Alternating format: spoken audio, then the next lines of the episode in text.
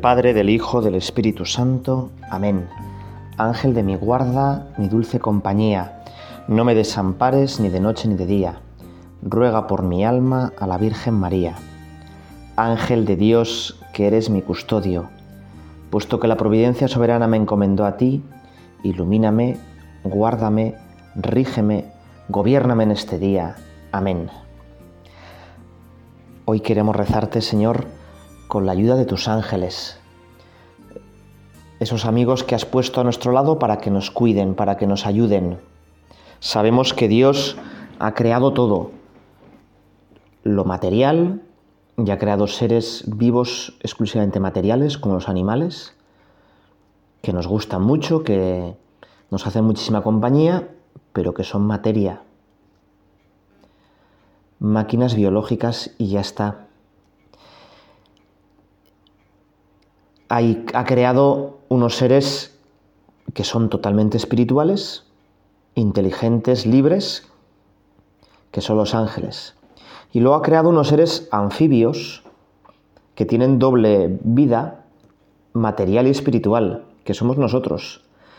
Y el problema es que nosotros pues casi le damos muchísima más importancia a lo material que a lo espiritual. Pensamos que somos los animales máquinas biológicas, con lo cual nuestro valor, bueno, pues es el que le demos a una hormiga, a una cucaracha. Ojalá nuestros políticos, nuestra sociedad le diera a nuestra vida, a la vida de todas las personas, el mismo valor que le dan a un perro o a una especie protegida como un lince. Bueno, pues hoy queremos rezarte, Señor, con la ayuda de estos ángeles. Y lo hacemos porque vamos a leer, nada, dos versículos del Evangelio.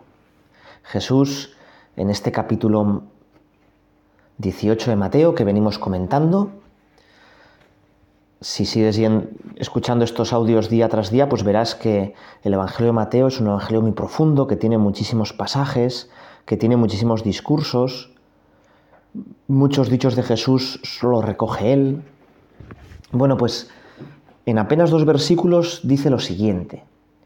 Cuidad con no despreciar a uno de estos pequeños, porque os digo que en el cielo sus ángeles contemplan siempre el rostro de mi Padre Celestial.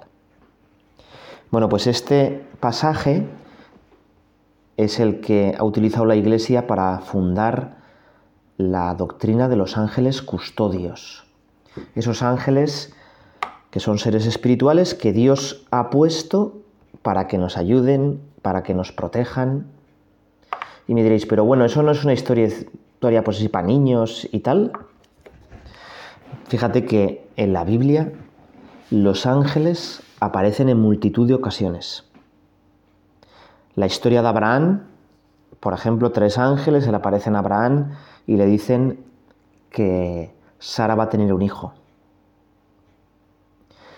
En la historia de Moisés, varias veces el ángel del Señor dice que habla con Moisés y le va dando indicaciones. En el horno de Babilonia, cuando Ananías y Azarías y Misael van, van a ser echados para que les devoren las llamas, el ángel les protege. Jacob ve una escalera con ángeles subiendo y bajando del cielo. También un ángel con una espada de fuego, un serafín, es el que protege la entrada del paraíso, ¿no? Yo enviaré un ángel delante de ti para que te proteja en el camino y te conduzca hasta el lugar que te he preparado. Josué, el que conquista Jericó, se le aparece un ángel que le dice que soy el jefe de los ejércitos del Señor. También el rey David, en una de sus batallas, ve un ángel. Cuando Elías, por haber predicado la palabra de Dios, es buscado para que le maten, tiene que escaparse y anda 40 días por el desierto y ya desfallece. Y entonces un ángel le toca y le dice, levántate y come y él vio que había a su cabecera una galleta cocida sobre piedras calientes y una jarra de agua. Comió y bebió, y el ángel le dice, levántate y come, porque todavía te queda mucho camino. Y entonces Elías se levanta y llega hasta la montaña de Dios.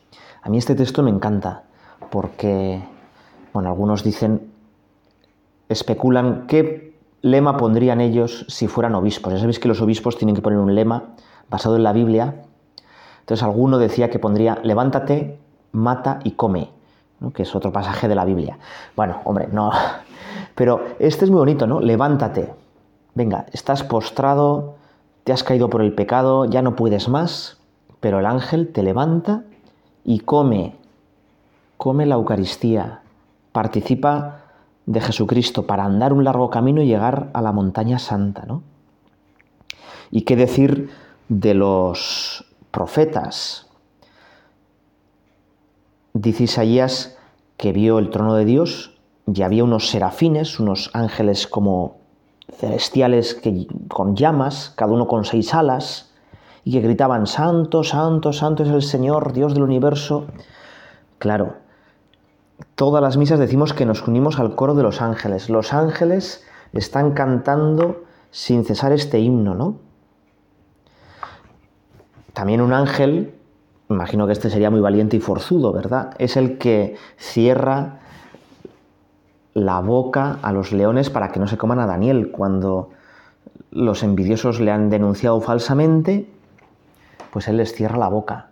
Nosotros también le pedimos ayuda para que los ángeles, ante pues, calumnias, ante pues, posibles malentendidos, pues nos ayuden, ¿no?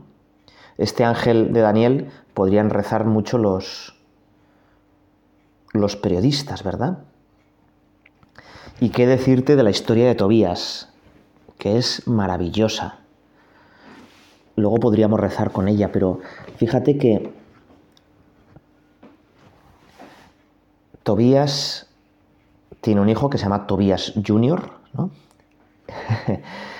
y por hacer el bien, por enterrar muertos, porque los mataban y nadie los enterraba y estaba prohibido enterrarlos, se queda dormido un día después echando la siesta.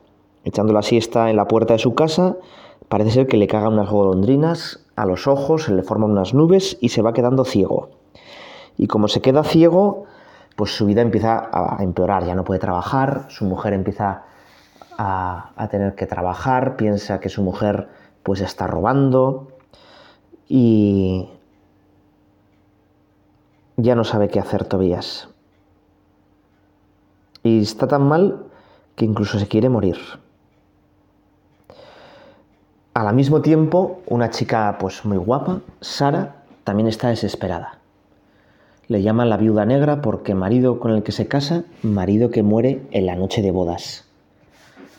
Y todo el mundo habla mal de ella. Y también reza a Dios. Había preparado ya en el desván una soga para ahorcarse, pero decide rezar a Dios y dice que Dios va a enviar a uno de sus arcángeles, a uno de los tres ángeles que sabemos su nombre en la Biblia, Rafael, medicina de Dios, para ayudarles. Rafael es el que acompaña al joven, al joven Tobías Jr. a cobrar un dinero que se le debía a su padre para aliviar la pobreza, que en el camino le defiende, que le hace conocer a Sara, que le da confianza para casarse con ella y que después cura al ciego Tobías y dice, yo soy Rafael, yo soy la medicina de Dios, uno de los siete ángeles que están delante de la gloria de Dios. Bueno, pues también a este Rafael tenemos que pedirle mucho que cuide a nuestros jóvenes, que les guíe en el camino, que si es su vocación les haga encontrar una buena esposa, que ayude a los que están hundidos, desesperados, deseándose la muerte. Bueno, ¿y qué decir de los ángeles en el Evangelio, verdad?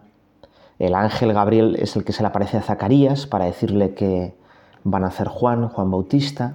El mismo ángel Gabriel, seis meses después, participa en ese acontecimiento central de la historia que es la encarnación de Jesucristo. Un ángel se le aparece en sueños a José para anunciarle la concepción de Jesús y tranquilizarle y decirle, oye, tranquilo, coge a María. Ese mismo ángel luego le dice, oye, que Herodes va a matar a tu hijo, corre, corre, vete a Egipto. Y después le dice, venga, ahora Galilea, Nazaret, no vayas a Judea. Ya se ve que San José y los ángeles, claro, estaba casado con la reina de los ángeles, ¿eh? pero los ángeles le ayudan a Jesús en el desierto y le consuelan, también en el huerto de Getsemaní, y ya en la resurrección los ángeles son importantísimos, son los heraldos de la resurrección. Y así, por ejemplo, tenemos en Navarra un ángel, San Miguel de Alar, que anuncia la resurrección de Jesucristo. Y después, toda la historia de la Iglesia está trufada, llena de intervenciones de los ángeles. Un ángel libera a Pedro el primer papa de la cárcel. Y es tan espectacular que piensa que está dormido.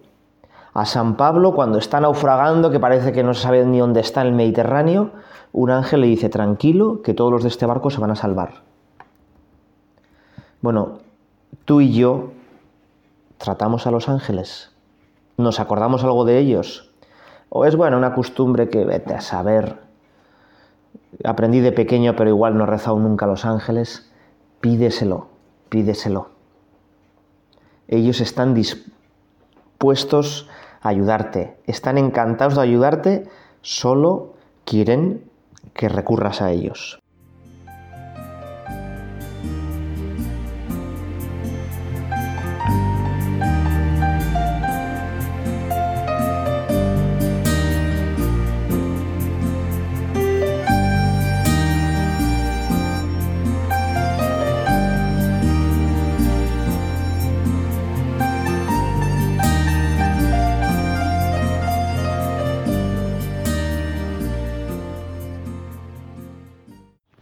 Uno de los ángeles más queridos por el pueblo cristiano es San Miguel.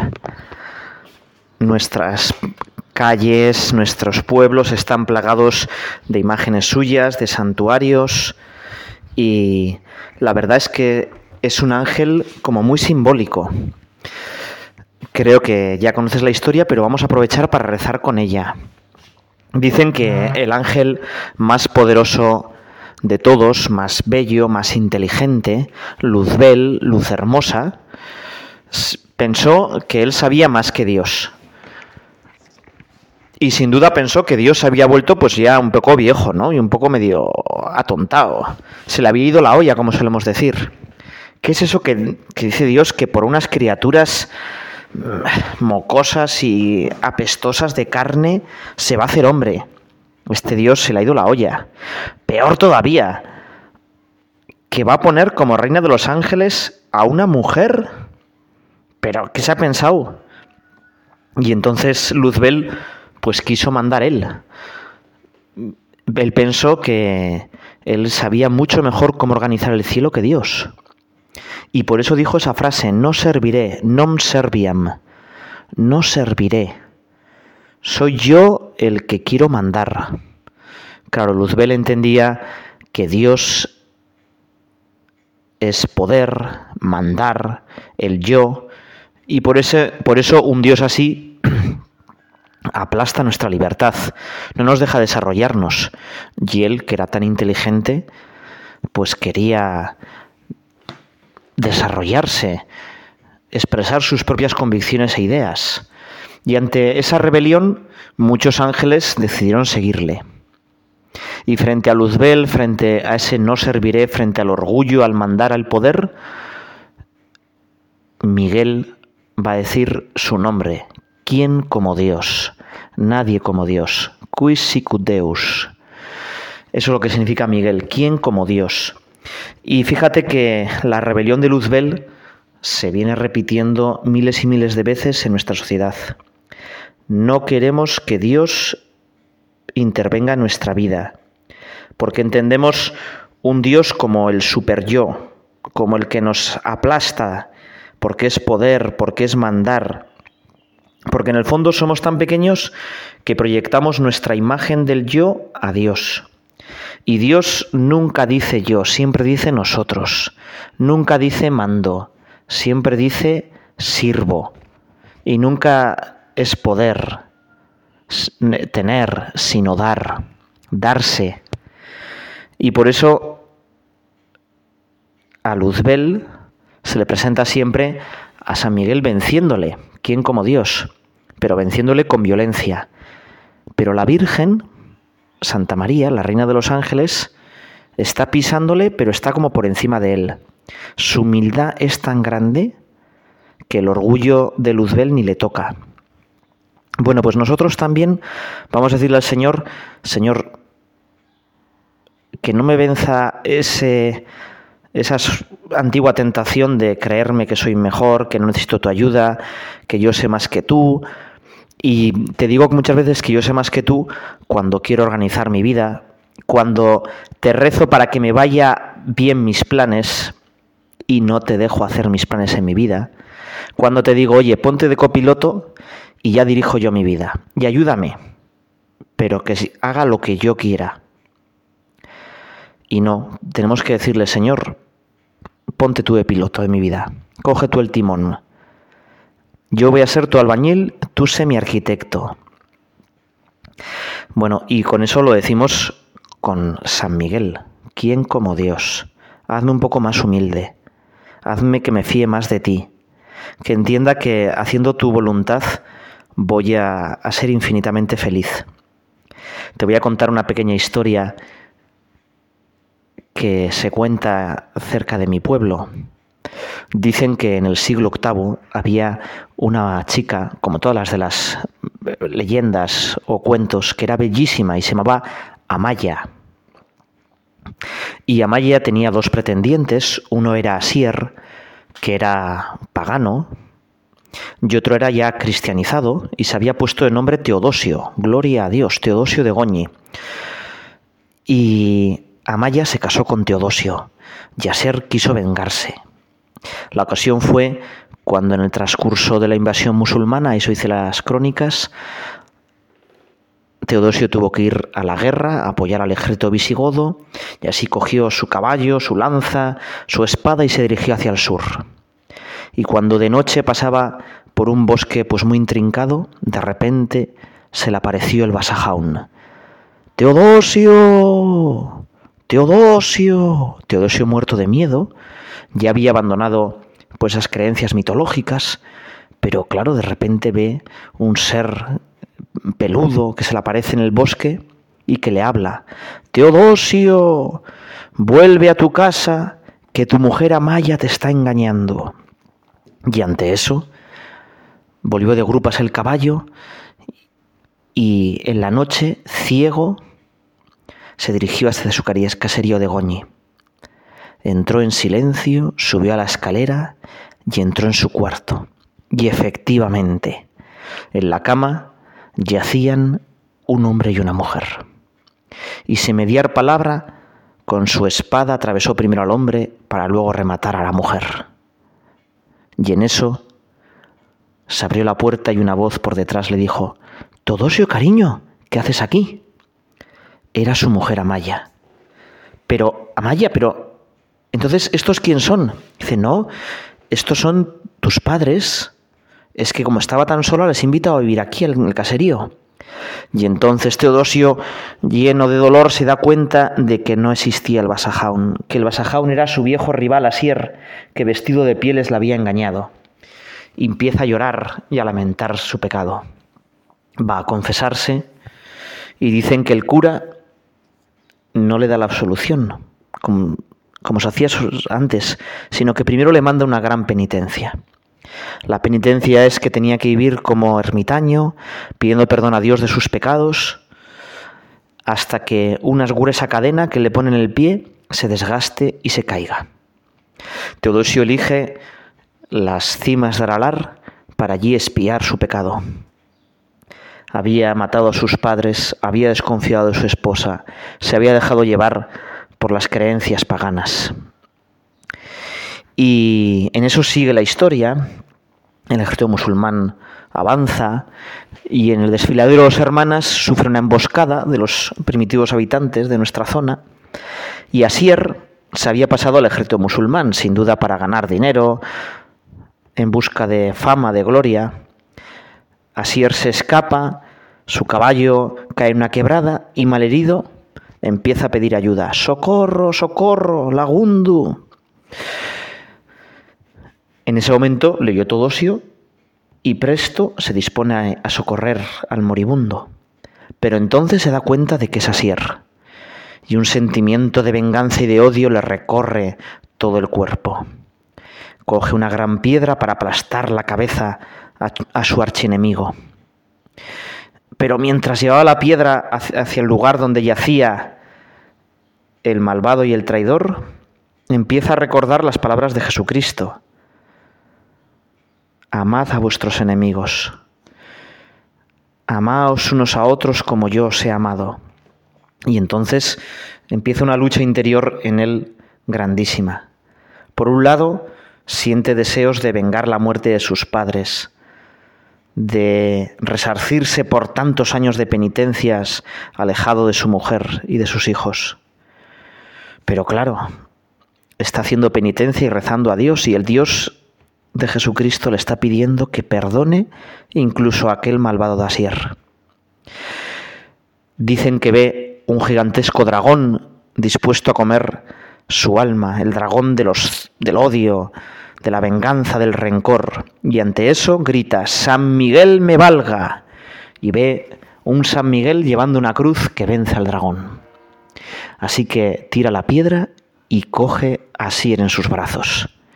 Y le dice, Asier, soy Teodosio y te perdono. Pero ¿cómo me perdonas? Pero si yo te he arruinado la vida. Soy cristiano y Jesucristo me manda que te perdone. Y entonces dice Asier, pues yo también quisiera ser cristiano. Y así, aquellos amigos desde entonces, muere Asier en los brazos de Teodosio. Y entonces se caen las cadenas. Y Teodosio, libre de su rencor y de su pecado, puede volver con Amaya. Y dicen que el hijo de Amaya y Teodosio, Íñigo, Arista, fue el primer rey de Navarra coronado en el Ruedal de Alsasua. Bueno, historia preciosa, ¿verdad? Pero quizá nosotros podríamos decir, bueno, ¿y a quién tengo yo que perdonar? ¿Qué hay en mi corazón de rencor? ¿Cuánto orgullo cuánta soberbia hay? ¿Cuántas veces me quiero lucir? ¿Cuántas veces quiero quedar bien? Señor, con San Miguel, ayúdame a ser más humilde.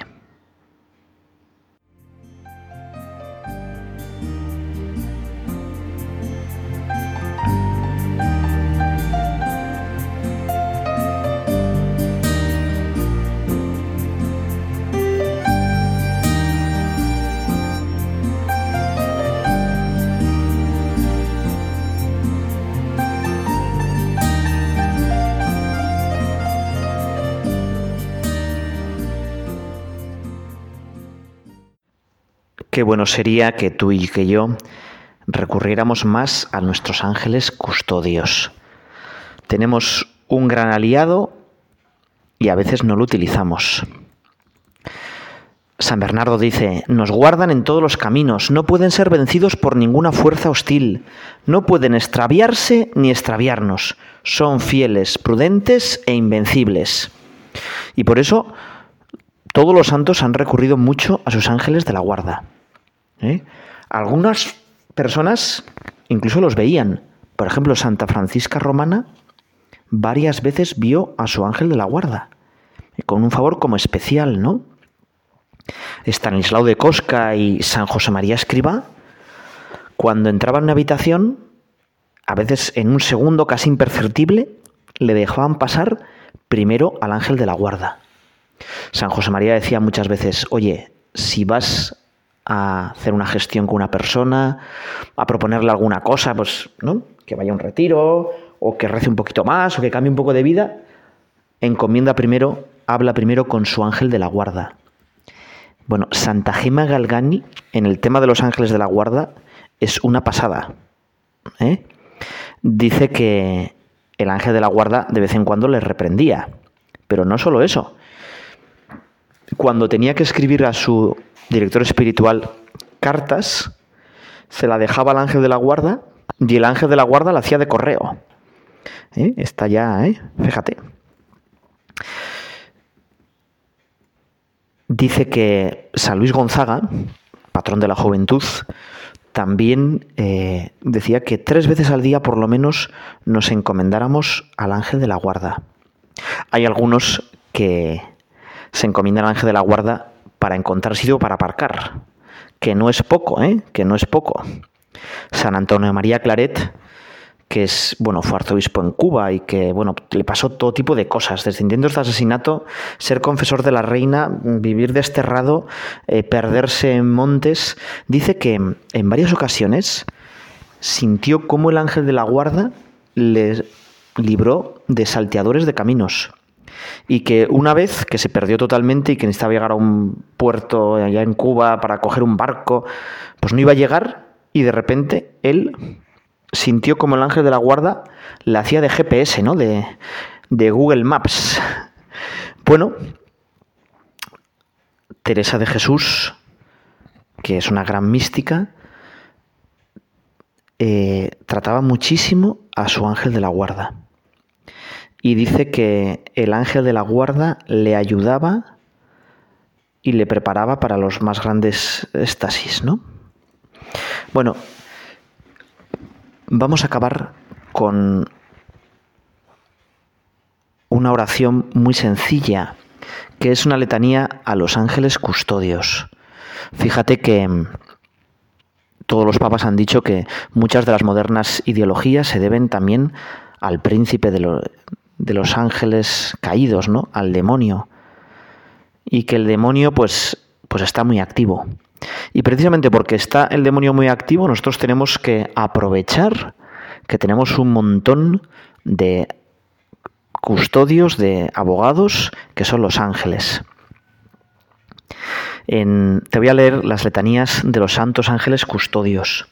En cada una de sus peticiones encontramos una de sus misiones de protección para nosotros. Y rezarlas es una forma muy útil de recordarlas y de pedirles a la vez. Fíjate qué bonito. Santa María, Reina de los Ángeles, ruega por nosotros. Claro, empezamos por Santa María, que es la Reina de los Ángeles, la jefa de los ángeles, ¿no? San Miguel Arcángel, príncipe de la milicia celestial, fortísimo guerrero, tú que arrojaste al infierno al acusador de nuestros hermanos, ruega por nosotros.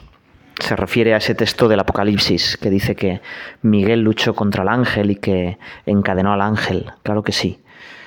La humildad podrá la soberbia.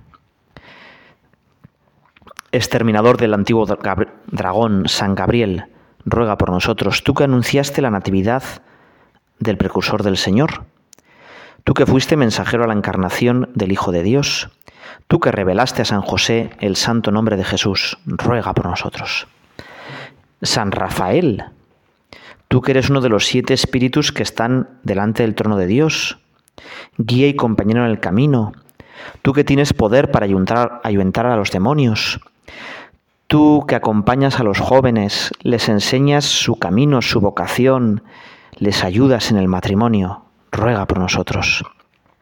Y ahora pasamos con los santos ángeles custodios, solícitos de nuestra salvación, que guardáis las doce puertas de la celestial Jerusalén, que conserváis a los escogidos de Dios, rogad por nosotros.